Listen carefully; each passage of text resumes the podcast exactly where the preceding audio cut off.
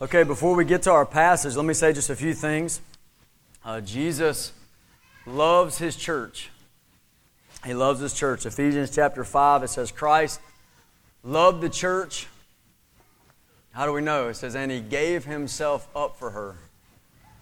He loved the church and he gave himself up for her. Jesus loves the church and he gave a promise that he would build his church. And he's been doing that, and he's doing that even now that our Savior, Christ Jesus the Lord, because He loves His church, He's in the process even now of building His church. And something we see in the book of Acts, which is so beautiful, we just see this picture painted of the church of Jesus Christ throughout the book of Acts. We see these, uh, these little snapshots, like at the end of Acts chapter 2, you remember it? Or at the end of Acts chapter 4, or in Acts chapter 6. We see these little snapshots of, of what the church is, and it's absolutely beautiful. It's these people that are, they, they care for one another, they love one another, they're the family of God. We see these people absolutely concerned with the eternal salvation of lost souls. They care about eternal suffering, so they preach a glorious gospel. But not just that, they have hearts of compassion. And they care about temporal suffering, the suffering that's now. And you see them helping and extending compassion to widows and orphans and those who are in need. Acts 2, Acts 4, and Acts 6, it says that there was none that had any need among them. Why? Why was there none that had any need among them in Acts 2, 4, and 6? Why? Because everybody getting saved was rich? No, it's because they had hearts of compassion and mercy and love, and they were selling their possessions and, and, and giving to all as any had need. So you see this just beautiful picture of the church. I mean, how many of us have read Acts chapter 2, that little snapshot where they shared all things in common, or read Acts 4? How many of us have read that and just had this yearning in our soul? God, I want to be a part of that. God, do something like that in our church. God, help us to be this, uh, help us to follow the, exa- the example of this church. In Acts 6, you see them preaching the gospel and souls are being saved. Even Jewish priests are being saved. And then you see widows who are in need being cared for in Acts chapter 6. And all of this, this beautiful, if you get it in your mind, this beautiful picture of God's church in the book of Acts, all of this is flowing out of the heart of Jesus Christ, right? That Jesus died for his church. And when he's hanging on a cross, he only speaks to two people. You know who he talks to? He's hanging on a cross and he speaks to two people. One, he speaks to that thief, and here's this representation that our Savior is dying on a cross to save people like that thief on the cross. That thief that's beside him. So he speaks to him that he's concerned with the eternal suffering of souls. But then he also speaks to someone else. He speaks to John, and he says, John, you take care of my mama, my widowed mama. So he cares about eternal suffering he speaks to John and Mary, and we see he cares about temporal suffering and his mom as a widow there as he's dying. And so we see these pictures of the church, and you hear the things that I'm saying right now, and you think, man, I, I long, I long that we as a church would grow into that more and more and more. And so God, in His mercy, has given us a letter. And the letter is 1 Timothy. And over and over again, we've called this the church order letter because it says about this letter that it's written that you might know how to conduct yourself in the house of God, which is the church of the living God. So we read this powerful letter, this beautiful letter, and we say, God, make us like those churches in the book of Acts. Lord, conform us into these things you lay out for us in the book of Acts and here in 1 Timothy. And so we're going through this letter together. And we're at chapter 5, and let's read verse 1 through 16. Give ear. Give ear to God's word about his church.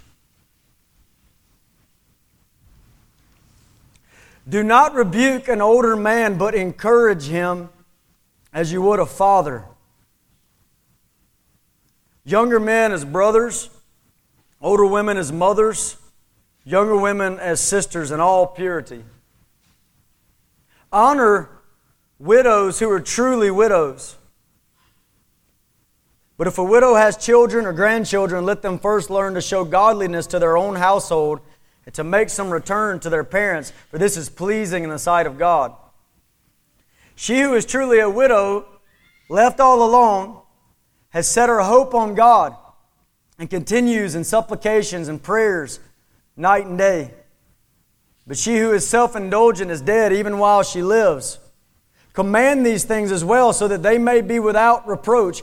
But if anyone does not provide for his, his relatives, and especially for members of his household, he's denied the faith and is worse than an unbeliever. Let a widow be enrolled if she's not less than 60 years of age, having been the wife of one husband and having a reputation for good works. If she has brought up children, has shown hospitality, has washed the, the feet of the saints, has cared for the afflicted, and has devoted herself to every good work, but refused to enroll younger widows. For when their passions draw them away from Christ, they desire to marry, and so incur condemnation for having abandoned their former faith. Besides that, they learn to be idlers, going about from house to house, and not only idlers, but also gossips and busybodies, saying what they ought not, what they should not. So I would have younger women, younger widows marry, bear children, manage their households, and give the adversary no occasion for slander. For some have already strayed after Satan. If any believing woman has relatives who are widows, let her care for them. Let the church not be burdened, so that it may care for those who are truly widows. Let's pray and ask the Lord to help us in this time. Father, we love your word. We love your word so much. God, help us to understand it. God, I pray that you would speak to us through it. Holy Spirit, address your people today through your word. God, help us to walk it out. Help us to live these things out. Help us to be doers of your word, not hearers only. God, I pray, Lord, we, we come to you with humble, submissive hearts. Whatever you say, Lord, we'll do. Wherever you send us, we'll go. We just want to be under you, Lord. God, we praise you so much for your word. Help us as we meditate on it this morning. In Jesus' name. Amen. Okay, let's talk about a little bit of uh, the breakdown of this passage. So, verses 1 and 2, it shows us a church that deals with one another as a family fathers, mothers, brothers, sisters. Then, verse 3 through 16, it's a church, it shows us a church that cares for those that have no family. So, verses 1 and 2, you know, if you imagine, uh, is flowing out of chapter 4 where Timothy is being addressed. And Paul's telling Timothy, Timothy, I want you to lead this church, and here's how I want you to lead. And then he tells Timothy in verse 1 and 2 treat older men like fathers, younger men like brothers, older women like mothers, younger women like sisters. Timothy, be an example to the flock. That the flock, the church, is to treat one another as family. And then verse 3 through 16, Tim- Timothy is supposed to charge them. It says that in this passage. Command them, it says. It says charge them so that they might be above reproach. Well, command them, charge them what? To care for those who have no family. To care for those who have no family. So let's start with those first two verses, verse 1 and 2. The church as a spiritual family. Look at it. Do not rebuke an older man, but encourage him as you would a father Younger men as brothers, older women as mothers, younger women as sisters in all purity. So that covers everybody in the church, right? You got older men, younger men, older women, younger women, old, young, male, and female. That covers everybody in the church. And how is everyone in the church to be treated by Timothy and to be treated by one another? Well, here it says it's family. Like fathers, mothers, brothers, and sisters, right? So think about that for a minute. That we're to treat one another as family. Timothy's to treat the church as family. Parents, what sort of standard are you holding out to your kids? Are you teaching them how to treat mom? Are you teaching them how to treat daddy? Are you treat, teach, teaching them how to treat brother and sister? Because this is the springboard, this is the training ground for them to be faithful members of the local church. Because the local church is to treat one another, as it says here, as family. The church is the household of God. We know that from chapter 3, verse 15, right? That the church is the household of God or the family of God. It's just a reality that we are the family of God. And that is a beautiful, beautiful reality that when Jesus died on the cross, He died to make a way for us. A way for what? To get us where? Not just to forgiveness of sins, as beautiful as that is. Jesus dies on the cross for our sins so that our sins can be forgiven and wiped away. But it's more than that, that He died on the cross, that we would be also what? Justified, that we would be justified before our judge. But even more than that, He died on the cross. Listen, it's beautiful that we would be adopted. That we would become, we would go from enemies of God to sons and daughters of the living God. It's a beautiful thing, the adoption of God, that we who are in Christ Jesus, because Jesus died for us and took away our sins, have been brought into His family, into the family of God. And so Paul is charging and challenging Timothy here live up to that reality. You're, you're supposed to be leading my family, Timothy. Live up to that reality and treat them as family. Treat them as family. Now, what about you? Are you living up to that reality? How are you doing it at viewing your church as that's my family? How are you doing it treating your brothers and sisters in Christ at Grace Community Church of treating them as family? That's my brother. That's my sister. That's like a mother and a father to me. How are you doing at living out this reality? Listen to this, this sweet exchange. This is from Mark chapter 10. I want you to see that Jesus, uh, he talked like this. This exchange between him and Peter. Mark chapter 10, verse 28, it says, Peter began to say to him, See, we have left everything and followed you. Jesus, we left it all and followed you. And listen to what he says. Jesus said, Truly I say to you, there is no one who has left house or brothers or sisters or mother or father or children or lands for my sake and for the gospel who will not receive a hundredfold now in this time houses and brothers and sisters and mothers and children and lands with persecutions and in the age to come eternal life. Isn't that beautiful? That when you come to Christ, what it looks like to come to Christ and be saved is to forsake all else and go after Christ, to repent and believe in the Lord Jesus. And He says, when you do that, you gain brothers and sisters and mothers and on. You gain a family. Even if it means forsaking your family that hates God, you get a family, it says here. It's a beautiful, beautiful thing. So, brothers and sisters, do not treat your church like just a group of people you happen to see once a week. But do you treat your church? Would you treat your church like family? This, these are those whom I love and care for as family. You know, there's a, there's a place in 1 Corinthians 12 where it's speaking about the church as the body of Christ. In 1 Corinthians 12 25, it says they, they had the same care. Like members of the same body have the same care for one another. It says, when, when one suffers, they all weep. When one is honored, they all rejoice. Think about that sort of relationship within the body of Christ. It's family that weeps with those who weep and rejoices with those who rejoice. And so, Timothy's disposition towards the church is covered here fully. Older, younger, male, female, all four categories given covers everybody. But there's two categories that he gives something a little more specific, right? So the older men and the younger women. He says to the older men, he adds a little specific. Don't rebuke an older man, but exhort him as a father. And towards the younger women, it says treat them as sisters, just like I said the rest, but then it says treat them as sisters with all purity. So why? Why does it add these little details for these two groups? To start with the older man, the older men. Now, we know obviously from this scripture, do not rebuke an older man, but exhort him as a father. We know obviously from that verse that there's an appropriate respect that should go toward age. An appropriate respect. In fact, let me read this verse to you. This is Leviticus chapter 19. Listen to this.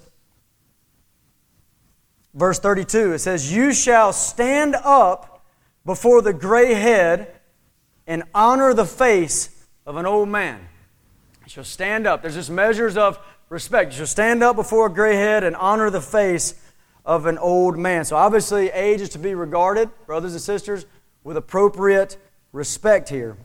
Now, that being said, we have to be careful with uh, um, strange interpretations of verses of Scripture. Of, we, we've got to interpret Scripture with Scripture, right? That we let Scripture, other Scripture, help us understand any particular Scripture that we're looking at. So we need to beware of some sort of extreme interpretation. So here, here's what I mean Do not rebuke an older man. Does this mean that Timothy should never, ever rebuke an older man? If an older man's coming in and leading the flock, flock astray by false teaching, by heresy, should Timothy not rebuke that man? Now, obviously, in the Scripture, it's clear that he should rebuke that older man. In fact, even in the same chapter, so, chapter 5, verse 1 says, Don't rebuke an older man. Look at verse 20. Verse 20 is speaking about an elder. Think about that an elder in the church that persists in sin. And it says, Rebuke him in the presence of all. Rebuke him in the presence of all, that the others may also stand in fear. So, how do we, how do we reconcile these things? How do we put these two things together? Here's one thing to consider. Verse 1, rebuke, and verse 20, rebuke, are different Greek words. And the Greek word used in verse 1, that's translated rebuke, is a word that, it's a word that has a severity to it. It's a word that's it's literally to strike them or, or to beat them down. It's saying, do not beat an older man in the sense of with your words. So there's a certain measure of harshness or severity that Timothy's being warned about employing towards older men. Now, again, does, think about this. Does this mean that all um, sharp rebuking is off limits for Timothy? Well, think about this. If you think about first, verse 20, verse 20 to the modern ear, our typical modern ear, verse 20 sounds harsh, doesn't it? Rebuke them what? Publicly. In such a way that every, the others are afraid. That sounds harsh to the modern so we need to be careful making wrong applications. In fact, even Titus 1.13, Titus 1.13 says, rebuke them sharply. It actually calls for it. There's a time when you ought to give a sharp rebuke and to not give it is cowardly and unloving. It says, rebuke them sharply that they might be sound in the faith. So, what is this do not rebuke an older man? What does it mean? What does it mean? The context helps us a lot here. I want you to think about this. The context in which Timothy is leading the church is a context in which people are despising his youth. Remember that from 413? People are despising his youthfulness. And, and Paul says, don't let them despise your youth, but here's how you respond, Timothy. Be an example to them. And it goes on with the example. So when we get here and it says, don't rebuke an older man, what's being, what's being told to Timothy here? Here's what's being said Timothy, do not poke out your chest in response to this stuff that men are despising your youth, don't walk around towards all older men poking out your chest, trying to drive home your authority in some sort of harsh and sharp way. It's an evil thing. It's an evil thing to do that. I think, I think we could say, Grace Community Church, young men, beware. Beware of doing things like that. Now, the other category was younger women. It says, treat a younger woman as a sister. And then it says, with all purity. Now, why does it mention that phrase, with all purity?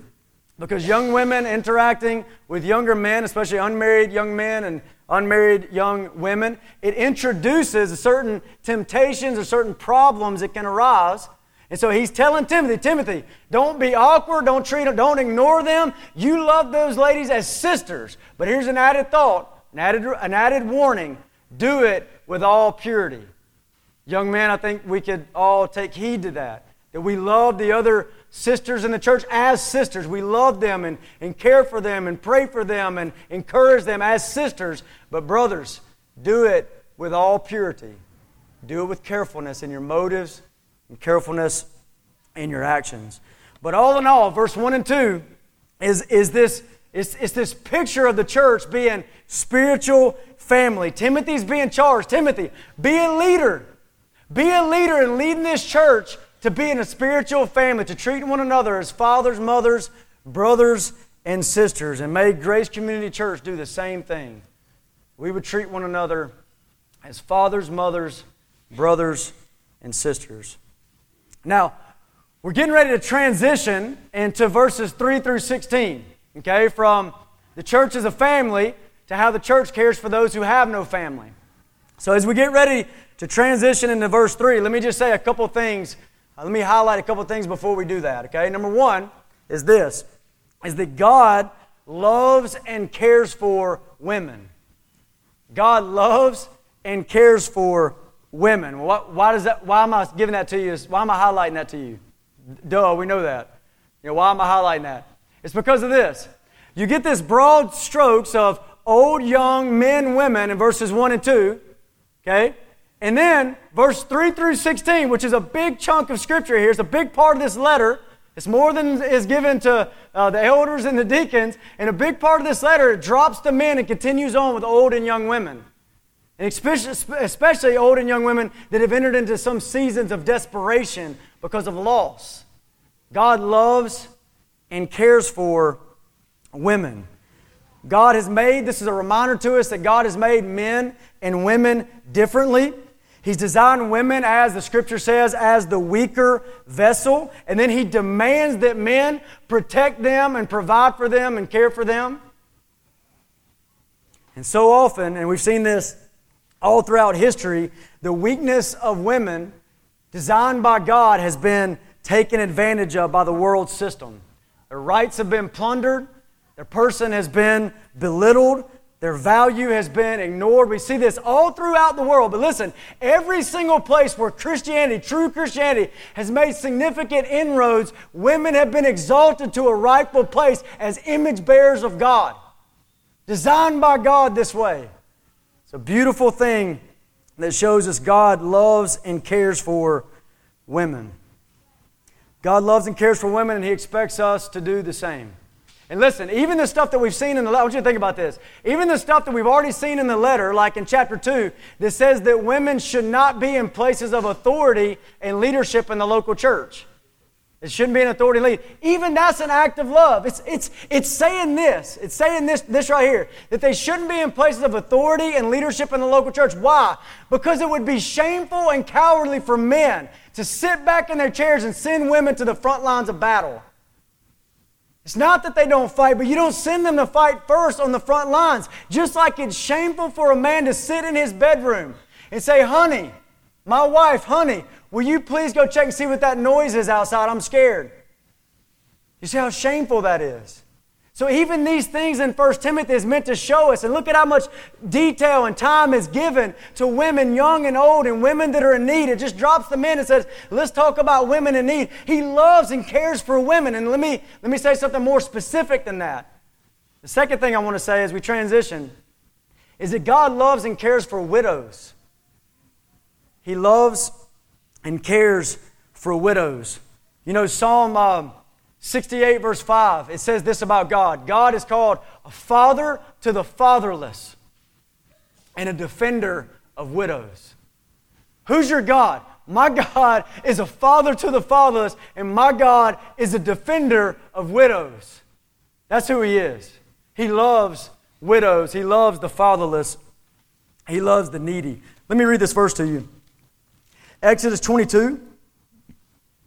Listen to this, verse 22 and 23. You shall not mistreat any widow or fatherless child. If you do mistreat them and they cry out to me, I will surely hear their cry. My wrath will burn and I will kill you with the sword.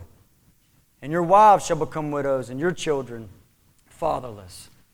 Our God loves the widow.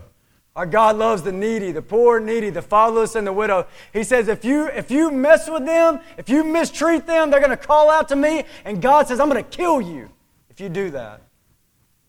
Our God is a defender, a defender of the widow. Now, 1 Timothy chapter 5, verse 3, it transitions And it shows us how this love and this care for the widow, and I think you could broaden it out to the poor and the needy, the destitute, the abandoned, how they should be cared for in the local church. So let's transition to verses 3. Really, we're focusing in on verses 3 through 8, and then verses 16. And what we see here is the church cares for those who have no family. So, Timothy, it's a charge the church at Ephesus to be faithful and cared for those who have no family. So, how, so as we transition to verse 3 through 8, how is the church to care for widows? How is the church to care for widows and the poor and needy? Now, what we see here in this passage is there's individual and corporate responsibilities. Think about that for a minute. There's individual responsibilities, individual Christian responsibilities, and there's corporate church responsibilities. Now, that's an important concept to grasp to understand the passage, but it's also just an important concept to grasp to understand how the, ch- how the church is supposed to function. Okay? There, the things that individual Christians ought to do and the things that the church ought to do are not always the same. Okay? There's a sinful tendency for individual Christians to, to push the church to do something that they ought to do.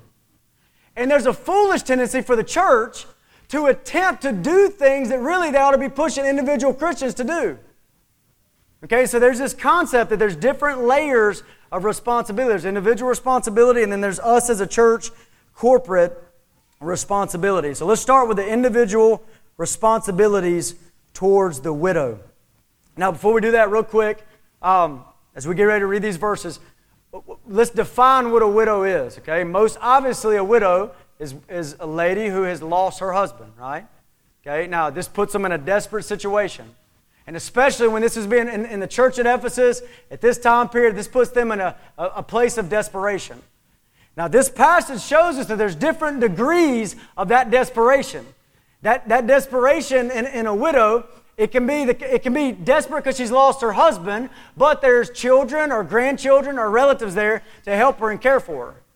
But then there's this other degree of desperation that they don't have that. They have no backup, they got no one to help them. And you really see that if you look at verse 5. It says, She who is truly a widow, and look at what it says these three words left all alone. You see it? Left all alone. What's a widow? This tr- what's a true widow? A widow is one that is left all alone. She's in a desperate situation. Her provider, her protector has been taken from her. Okay? And then I believe by matter of principle, you can broaden this idea of widow out to, you know, over, over, the, over and over again in the scriptures, we see widows and the fatherless, widows and orphans put side by side. It's the poor, it's the, it's the destitute, it's those that have been left without. They've been left without their protectors and their providers. As a church, we should care for them. And one other thing, verse 3, this word honor, honor widows who are truly widows. What does the word honor mean? I want you to understand this as we move forward. The word honor, typically we think of respect, to give honors, to give respect, and it definitely includes that. It definitely includes the idea of respect. But the word honor also, it goes past just respect. The word itself actually means to value them. It's to, it's to place a price tag on them, a, a high price. Put it on them, a high price. Value them highly. But then it even goes past that, that this word honor has to do with financial support or material support to the widow. Now, how do I know that? If you go read the fifth commandment in the Ten Commandments, the fifth commandment says, honor your father and mother, right? Honors, that word, honor your father and mother. Now, when Jesus applies that in Mark chapter 7, he applies it to a child or a grandchild giving financial support to mom or dad.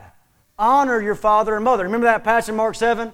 There were some people that were saying, Corban, I give all my money to the church in a sense. I give all my money to the synagogue, to the temple. That's where I give my money. And, he says, he, he rebukes them, says, you're, called, you're, you're ignoring the commands of God by doing that to honor your father and mother. Okay? Or another place to see this idea that honor has to do with not only respect, not only value, but, but material support. Proverbs chapter 3, verse 9. It says, Honor the Lord with your wealth with the first fruits of your increase. So honor God, and it's connected to what you do with your wealth and the first fruits of the increase of your wealth. And you can even see it here in the context in chapter 5 that is saying, honor widows who are truly widows. And you go down to verse 8, it says, if anyone does not what? Provide. Provide. So we're talking about honor widows who are truly widows, as in provide for them. Provide for them, help them, care for them. So, what is the individual responsibilities in this? Well, we see it in verse 4, okay? So, look with me at verse 4. So, the church has been told to honor widows who are truly widows, verse 3. But then verse 4 gives us something individual. But, look at it. But if a widow has children or grandchildren, let them first learn to show godliness to their own household and to make some return to their parents, for this is pleasing in the sight of God. I love that. This pleases God, he says. You want to know something that pleases God? When a child or grandchild cares for their mom or their grandmother that's in need. He says that, that, that this is pleasing. It says, look at it. That is pleasing in the sight of God. That's pleasing to God. Isn't that beautiful? That that's a pleasing thing to God. I tell you what God can't stand. God can't stand it when people try to look all spiritual, doing all these spiritual things, and then neglect their household, and neglect their family, and neglect their parents. Think about that in Mark, the one in Mark 7, right? They look all spiritual, don't they? We call, on all our finances, we call Corban. It all goes to the temple, it all goes to the center. That's where it's going. And Jesus can't stand that. He says, You're ignoring the commands of God. It says, Honor your father and mother. It's a pleasing thing for a child or grandchild to repay their parents. In fact, here it says it's showing godliness. It's a show of godliness. Okay? Now, I know in many situations, to obey verse 4, children or grandchildren or relatives towards parents, in many situations, it's very hard. a lot of you have experienced the hardness of things like that, caring for parents in that way. And what can happen is in the midst of that hardness and it's taking up a lot of time and it's taking up a lot of emotions, in the midst of that, you can have this thought that, man, this is such a hindrance to real ministry that I ought to be doing real work for the Lord. And here I am, I'm having to spend all this time and all this emotion, all this, all this energy caring for the elderly, caring for my mom, caring for my dad. And yet, what does God's word say right here? Does it talk like that? No, it says pleasing. Listen to me. It's pleasing in the sight of God. I, want you to understand this. That think about a person their mom has grown old, or a relative of theirs has grown old, and they're caring for them and they're loving them. Maybe they got dementia, maybe they've got Alzheimer's, whatever has happened, and they're loving them and caring for them. Listen to me. That's pleasing to God, it says in His Word. This says pleasing to God, pleasing to Him. He loves it. He enjoys it when you do things like that. Because here's the thing the reason why we can have thoughts like, man, I could be doing, you know, real work of the ministry, right? I could be doing real work. The reason why we think like that is because God's thoughts are not our thoughts. God's ways are not our ways. He's different than us. He thinks differently than us. He's not like us. And I'll tell you one example where this hit me really hard. One example where this hit me really hard. It's in the life of a man named Tom Carson. a lot of you might know who D.A. Carson is. Well, D.A. Carson wrote, wrote a uh, biography about his dad uh, named Tom Carson. It's this book right here. It's called The Memoirs of an Ordinary Pastor. Memoirs of an Ordinary Pastor. It's a man that spent his life in Canada serving the Lord, preaching the gospel, pastoring the church. Nothing flamboyant, nothing, no, no great awakenings, no big revivals. Just faithful to God year after year after year, seeing souls saved and shepherding God's church. It's a biography about that. And then at the end of his life, and I want you to think about how God does not think like we think. His thoughts are not our thoughts, his ways are not our ways. God, how are you going to end Tom Carson's life? He spent all this time doing this fruitful ministry, right? How's he going to end it all? How's he going to how's he going to cross the finish line at the very end? And D.A. Carson writes about how his dad and his mom, his mom, uh, began to have Alzheimer's, and some of the things that happened at the end of his life. Listen to this of how Tom ended his, ended his ministry, designed by God, because he didn't think like we think. As mom descended lower into the abyss of Alzheimer's, dad lost a soulmate with whom to converse. When she began to lose her motor skills, Dad would half pull her to her feet and walk backward, drawing her along with her hands to get her to walk the short distance to the bedroom or bathroom. She'd teeter back and forth, yet prove very slow about putting a foot forward with each teeter. And thus, a five second walk became a 20 or 30 minute exercise. The tasks multiplied. External ministry just about evaporated. Dad's ministry was looking after mom. And not once, not once did any of his children hear a single note of self pity or a muttered, This isn't the woman I married, or any such thing. We cannot recall a single time when he lost patience with her. He sang to her, he sang to her a great deal and found a funny side to almost everything. Pleasing. Would you have designed the end of his life that way? Pleasing ministry to God. What verse 4 says. Now, my heart has been full thinking about all the brothers and sisters, men and women in our church that have been a faithful example to us of this over the years.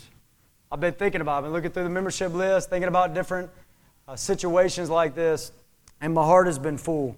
And some of you are in the thick of it. Some of us here are in the thick of it, even right now. And I don't think Emily's here. Molly, are you here? Both in nursery. Y'all tell them this is pleasing to God. You think about what they're going through and what they're doing and the hardness of it, and you tell them, pleasing to the living God. Designed by Him and pleasing to the living God. Bridges, I know you guys are going through that as well. Bridges are here, right? Saw you earlier. Pleasing to the living God. Not a waste of time, not even a little bit. Uh, my mom and dad have been a sweet example to our family as they've gone through the same thing, pleasing to the living God. I want you to be encouraged that, that these people that have done this and that are in the midst of doing this right now, they are gospel examples to us. Do you understand that? These are gospel examples. Let's listen to this from Romans chapter 5, verse 6. Beautiful, beautiful gospel example. It says this For while we were still weak, at the right time, Christ died for the ungodly. Did you hear it? While we were still weak, Christ died for the ungodly. These are gospel pictures when they come in with people at their weakest places and they lay down their life for them. It's gospel pictures. And in this church, we're thankful to have so many of those. So, brothers and sisters, all across the room, we must follow these examples. We must obey God's word. We must follow these examples. How serious is it to follow these examples? Listen, think about verse 8.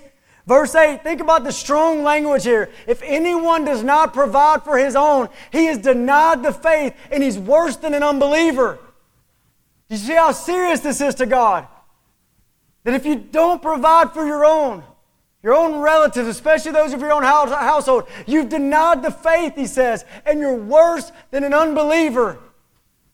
This is serious to God. Verse 16 tells us if any believing woman has relatives who are widows, let her care for them. Believing women, care for them. Let the church not be burdened, so that it may care for those who are truly widows. Care for them. Individual responsibility. Let's move to corporate a corporate responsibility towards widows. So, verse 16, if you're looking at verse 16, if any believing widow has relatives who are widows, let her care for them. And then listen, let the church, let the church, so not just talking about individuals in the church like the believing woman, but the church corporate, let the church not be burdened so that it may care for those who are truly widows. So, verse 16 tells us there's a time when the church should say, No, you do it. I mean, obviously not exactly like that, but there's a time when the church should, should push individuals to take their responsibility, to obey God and their responsibility. That's not a corporate church thing, that's a Christian thing. You do it, okay? But why? So that the church can relax? No, this says so that the church can be burdened with those who are truly widows, those who really are left all alone, it says in verse 5. So that the church can care for those who are left all alone. So, verse 3, this is a command to the church. Listen, it's a command to the church. Honor widows who are truly widows. Honor them. A command to church corporate. Honor widows who are truly widows. We see this in the Bible. The church at Jerusalem was doing this. Acts chapter 6. They're caring for widows. The daily distribution, it says. We see this in the church at Joppa. They were doing this. Acts chapter 9, verse 36 to the end of the chapter speaks about widows in that church that were cared for. And we see here the church at Ephesus is doing this. 1 Timothy chapter 5 is telling us that the church is doing this and they need to do it well. Need to do it maybe even better than what they're doing. So, Grace Community Church, pray for this. This is a command that we would, be, we would have hearts of compassion, hearts of love towards the destitute, the, the bereft of their husbands, that we would love them and care. Pray that we'd be faithful in this. This is a big deal. You think about this. What would you rather have? Million, a million dollars and go retire somewhere and live it up in luxury for the rest of your life? Or that you could really care for thousands of widows and orphans, those that are in need? If you're in Christ, I know what you would rather have. Let's pray that we would be faithful in that in this church. That we would be faithful in that. It's so important to God that He literally set up an office in His church to make sure this stuff is done well. Okay? Acts chapter 6, the widows were being supported, but, but uh, it got a little overwhelming and it wasn't being done very well. And so they, they got deacons. They actually ordained, uh, appointed deacons to make sure that that ministry was being done well. We see this about deacons in 1 Timothy chapter 3. There's requirements to being uh, deacons. So it's so important to God that He literally set up an office in the church to make sure it's done well. And so, brothers and sisters, pray for your deacons. Pray that we as a church, led out by the deacons, would do this to the glory of Christ. We would do it well. Now, I want to move on to um, the portrait here of a, of a godly widow. But before we do that, there is a difficulty in this text that I want to mention to you. I just want to make you aware of it, okay? There's a difficulty here. Now, I want to try to say it uh, quick and move on quickly because we don't want to spend all the time talking about the things that we don't understand as much, right? So there's a difficulty, there's a debate, there's, there's you know, two sides of understanding, especially verse 9. And, and I want to explain it to you quickly, and I just want to give you a taste, and you can go back and dig into this later, or we can talk about it later. But here, here's, here's the difficulty. Verse 9 says, Enrolled. Let a widow be enrolled if she is not less than 60 years of age, and then it goes on with other requirements. So let a widow be enrolled. So, so enrolled means there's a list. The church had a list, and there was widows on that list. And there were qualifications to get on the list, and, and, and there were restrictions. You couldn't be on the list if you had this, you could be on the list if you had this. So, so what is, here's the debate. What is this list? What is this list? Is it, number one, is it just simply the, a list of the widows that the church supports? Is that what it is? Or, a second way of looking at it, is it a list of widows who are enrolled for a special service in the church? So, in other words, not just those that the church supports, but there's this special set apart uh, service role that some of these older women, these older widows, were uh, enlisted to do. Okay? Those are the two ways of looking at it. Okay? It's been debated for a long time. Where do, where do we land, right? So here's a few things I can say. Verse 3 through 8, which we've already looked at, if you look at verse 3 through 8, just kind of glance at it there. It's definitely referring to the support of widows in need. Honor those who are truly widows. Honor them. Support them. Uh, in the context, provide for them. Okay, so we're talking about honor widows who are in true need. So it's definitely talking about that. And then verses 3 through 8 shows us some priority there that priority for who the church supports should be given to Christian widows, to widows in the church. In other words, and it makes sense, right? Not the support wouldn't be going towards uh, uh, women who would be taking that support and going off and living in godless luxury or godlessness, period, right? Wouldn't be supporting that kind of lifestyle, but we support Christian widows. And you see that in verse 5 and 6. Look at it. She who is truly a widow, left all alone, has set her hope on God. It's a Christian and continues in supplication and prayers night and day. But she who is self indulgent is dead even while she lives. She's dead man walking. She's dead even while she lives. She's not saved. So there's a priority. Not, I don't think it means that the church is restricted, that we can never, ever help or support corporately uh, uh, a situation like that. But certainly priority is given to Christian women, and it's talking about supporting those in need in verses 3 through 8. So, when you get to verse 9, it says, enroll them. Is it talking about enrolling widows? And it just gives you more restrictions on those, on those that should be prioritized. In other words, not only they need to be Christian, verse 3 through 8, but verse 9 through 15, they also need to be above 60, and they also need to have a reputation, a really godly reputation. Okay? That's one view. But here's the majority view. This is the way most people tend to view this passage. The verse 3 through 8 is about supporting widows in need, honor them. And verses 9 through 15, these are widows that are being uh, enrolled into a special uh, service role to the church, some sort of an official service role to the church. Now, what are the reasons for this view? And I'll just try to, there, there's several, but I'll just try to give you a, a few of them quickly. Okay? Uh, maybe I'll give you three of them quickly. One, one reason people think like that is because of the word enrolled itself. That Greek word that's translated enrolled, okay, it, that word, many believe, has some connotations with it that means something about service, okay? So, for example, if I looked at you, there's, there's a word in our language that has some of those connotations. Like if I said, um, Oh, Bill went and got enlisted, okay? Enlisted. What would you think I meant? You wouldn't say, Well, what list did he get put on? He got enlisted. You, would be thinking some sort of, he's going to serve in the army. He's going to serve in the military. He's been enlisted, right? Or something like that. And, and they understand this word to have some sort of connotation like that. That when we're talking about women being enrolled, that that word has to do with service, not so much with just support of widows. That's one reason. Second reason that, that many give, second reason would be the, the strict requirements that are given. So think about it the, the restriction in verse 9 through 15, it's not just that they're Christian, but it's just they must, they must be above 60. And go read that reputation. They got to have a really godly reputation. So, how do we understand that? Does that mean, as a church corporately, we should not support the widows that are under 60 that are in need, at least until they get remarried or whatever? Does that mean we shouldn't do that? You see the difficulty? Or even more difficult than that, does that mean we should never support a widow that doesn't have this godly reputation, but she's walking with God now? In other words, what about the 61 year old woman who was saved when she was 61 and then she lost her husband and now should we not she doesn't have that godly reputation. Should we not support this one? You see the difficulty there?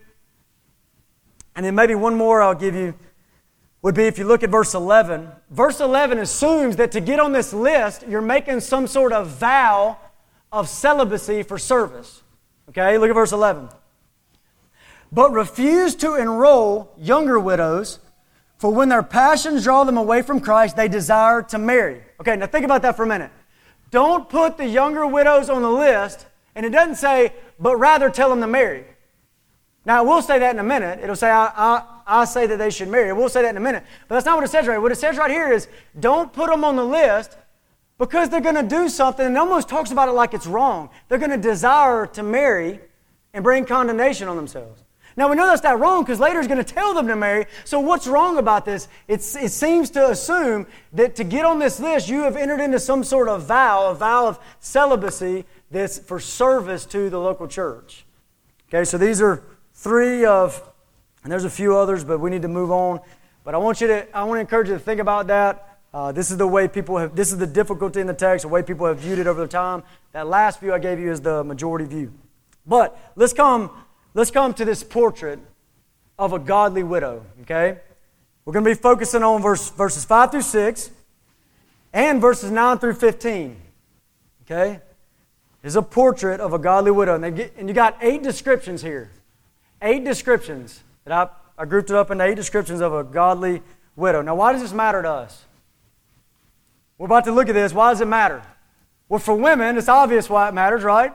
Because you, you know, you, you don't plan or desire to be a widow one day, but that's a little out of your control. You want to be a godly woman. This picture of a godly widow is a picture of a godly woman. Okay, so you want to look at this. You want to pay attention. Married men, why does this matter to you?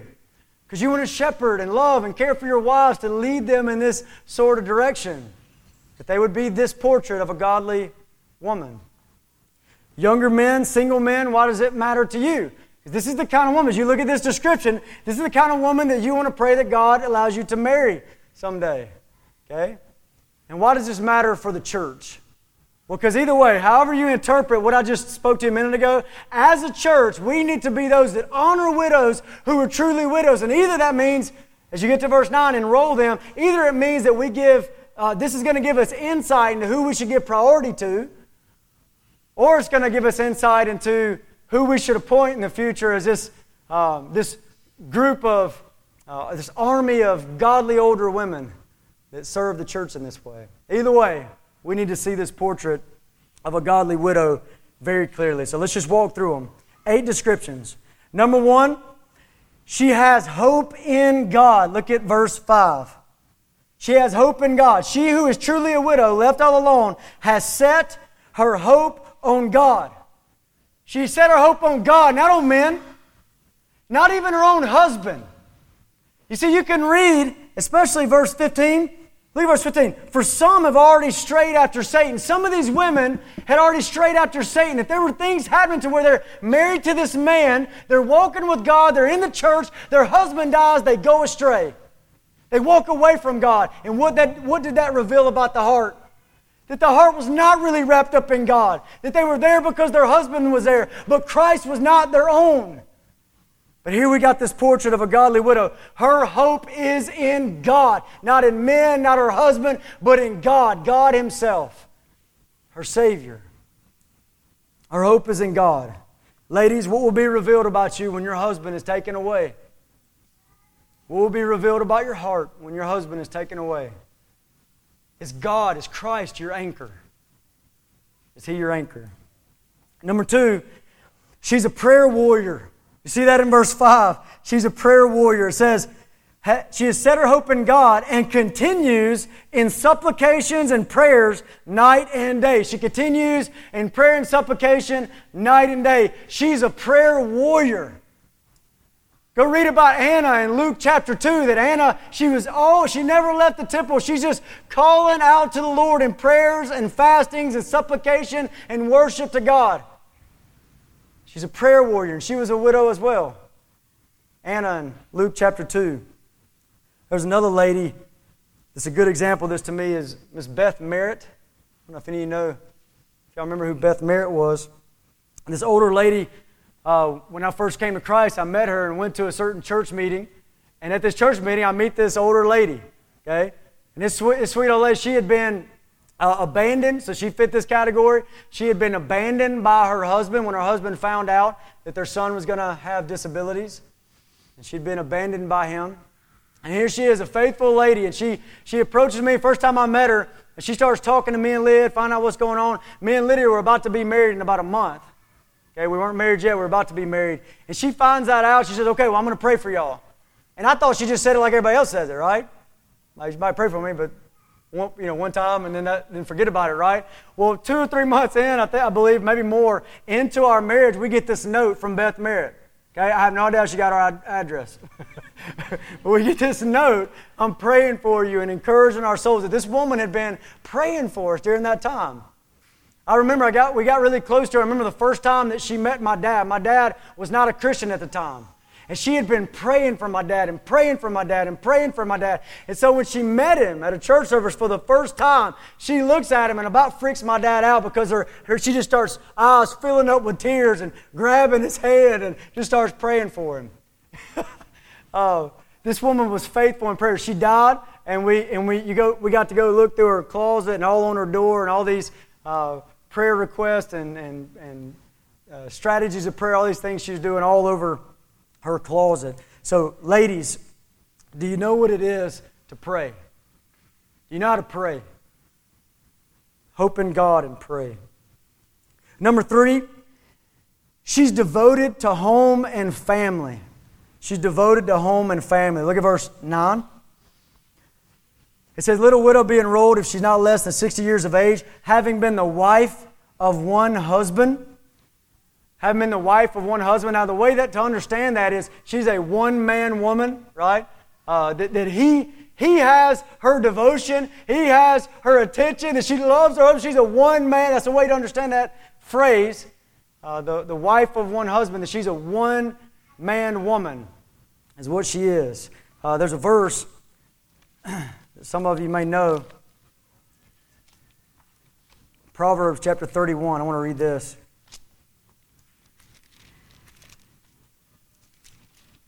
Listen to this toward her husband. Verse 10 An excellent wife who can find? She's far more precious than jewels. The heart of her husband trusts in her, and he will have no lack of gain. She does him good and not harm all the days of her life. She's faithful to her husband. Keep going in the home and family. She's devoted to home and family. Look at verse 10. Verse 10 says, And having a reputation for good works, if she is brought up children. Talking about bringing up children. And it connects that to a good work. If she's got a reputation for good works, and then it's going to give you some different good works. And the first one it gives is she brought up children. Bringing up children is a good work. So she's a faithful wife, a faithful mother. Psalm 127 says, Children are heritage from the Lord. The fruit of the womb is a reward. They're like arrows in the hands of a warrior. She treats her children like that, ready to shoot them out for the glory of God. In fact, again, Proverbs 31, verse 28, it says, uh, Her children, this woman, this more excellent uh, or more rare than rubies, it says, Her children rise up and call her blessed. And then it says, if you jump down to verse 14, what he tells the younger widows to do, look at this. We see it again. So I would have the younger widows to marry, a faithful wife, bear children, a faithful mother, and it says, manage their households. Manage their households. And I love this. So, so she's devoted to her home and her family. Now I want you to think about this for a minute. We're not talking about, um, don't think when you read that, marry, bear children, and manage your household. Don't think uh, uh, little house on the prairie homemaker. Okay? You know what that is. Don't, don't, don't just think about little house on the prairie. Think about Psalm 127 like arrows in the hands of a warrior. That's what she's doing. She's raising up arrows and sending them out for the glory of God in her home. That's how she manages her home.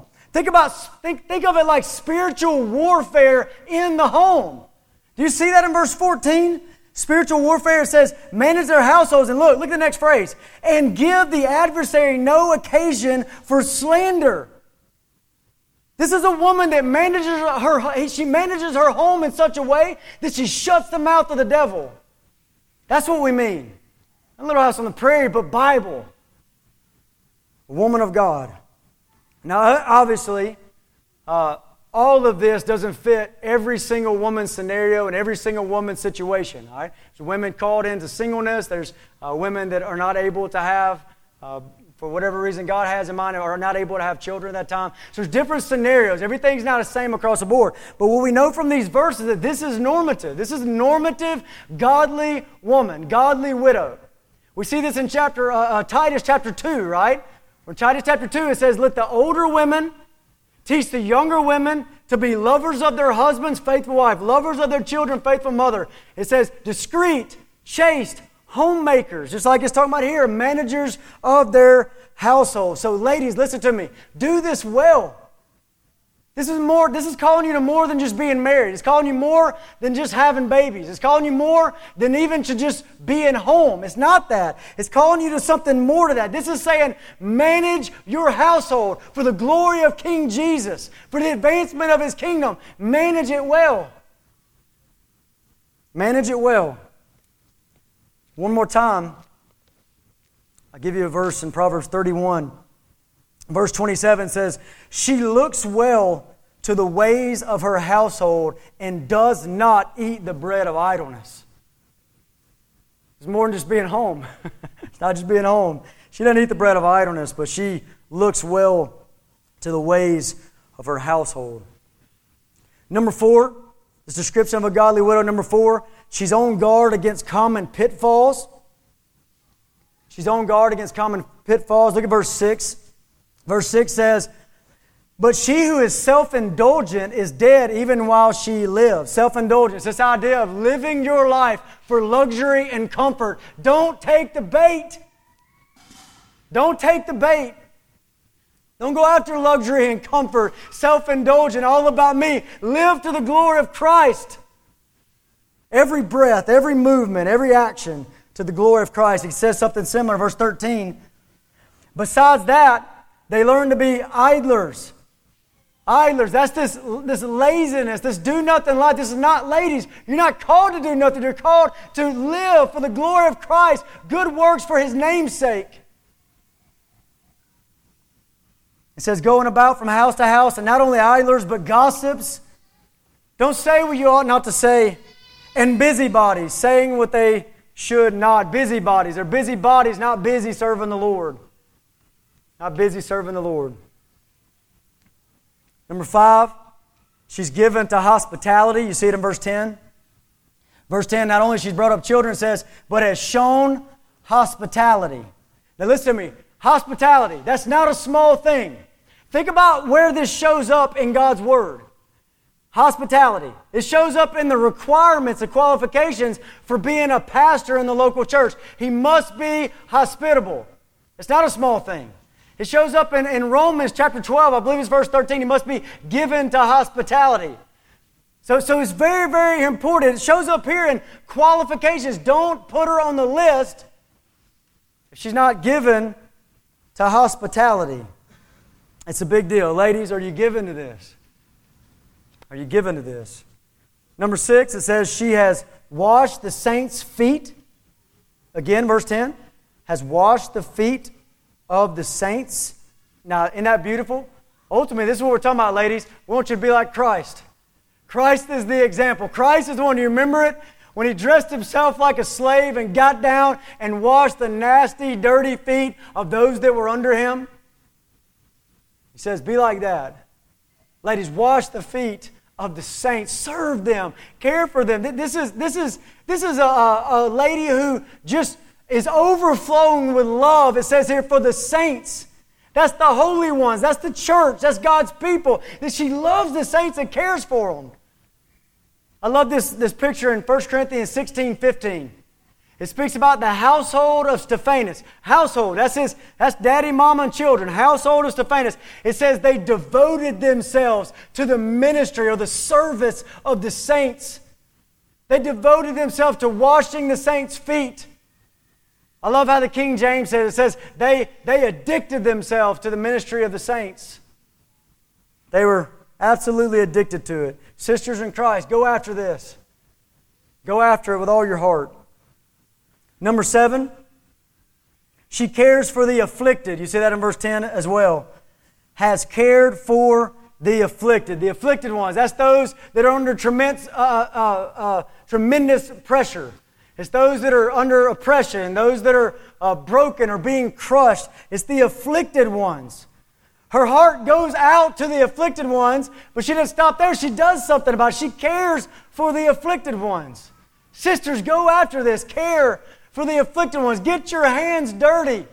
Do the hard things. Go after the ones that are hurting and enter into their pain. She cares for the afflicted ones. Ladies, if you do this, one day the scripture says you're going to hear from Jesus I was hungry and you gave me food. I was thirsty and you gave me drink. I was a stranger and you took me in. I was naked and you clothed me. I was in prison and you visited me. Well done, good and faithful servant. Care for the afflicted ones. And last, number eight, she has a reputation for being devoted to good works. We see that in verse 10, right? and having a reputation for good works. And then the last thing it says in verse 10 says, and has devoted herself to every good work.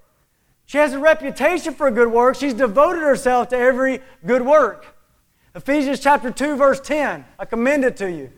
That you were created in Christ Jesus for good works, which God prepared beforehand that you should walk in them, that they are prepared by God, good works for you. Will you walk, will you walk in them? Will you walk in them?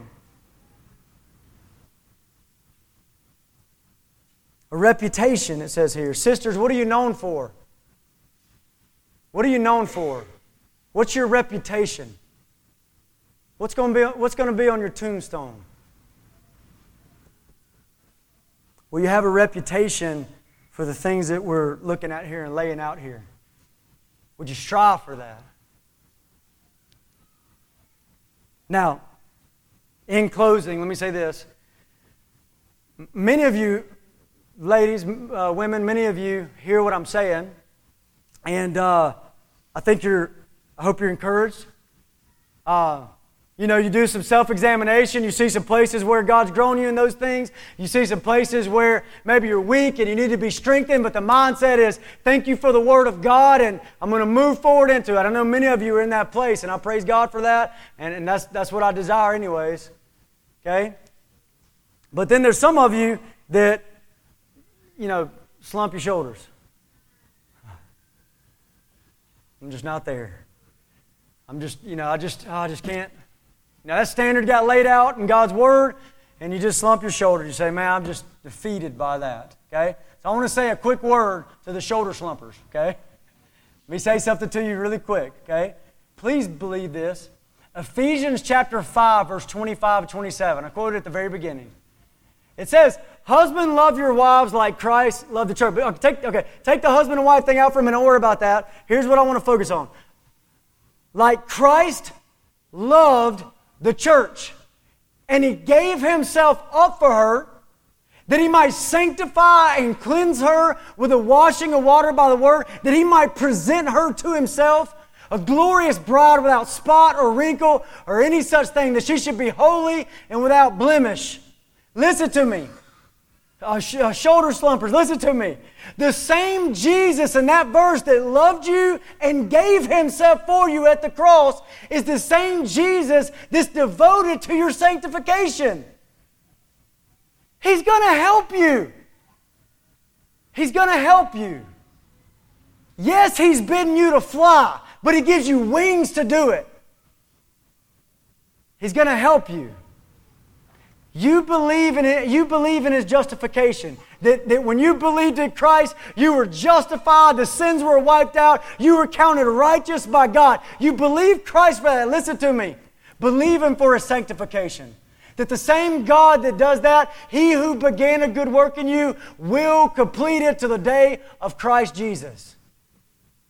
Ladies of Grace Community Church, please believe that. Let's pray.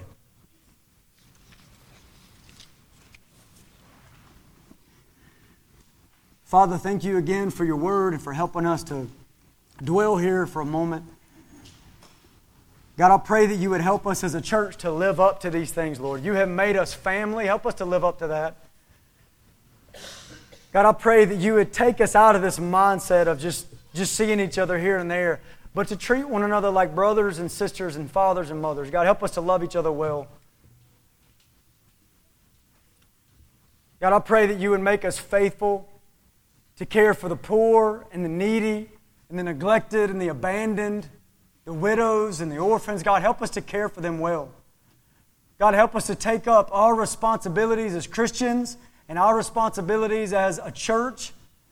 And Lord, I pray that you would be exalted in the way we love and care for those who have no family and those that are destitute. Make us faithful, Lord. Help us to see needs. Make us like that church that there was no need among them because of the love that you poured out in their hearts for each other. Make us like that church, Lord. And God, I pray for the women of Grace Community Church. God, I pray that you would give them growth and sanctification, that you would fulfill your word, that you would complete in them the work that you've already begun. Lord, I pray they'd be faithful, Lord, that they would love you with all their heart and soul, that they would hope in you. God, I pray that they, that they would be prayer warriors, Lord. That you would teach them what it's like to go into the secret place and call out to you and to commune with you there. God, keep them from idleness and laziness, Lord. Please, God, keep them from self indulgence and luxury and longings for comfort. God, I pray they long for you more than luxury, you more than comfort. God, I pray for the, the wives that you make them faithful wives, Lord, and the mothers that you make them faithful mothers, God. And, and God, make them faithful managers of their homes. God, I pray that you would produce homes all around Grace Community Church, Lord, that, that function for the glory of your name, that shut Satan's mouth.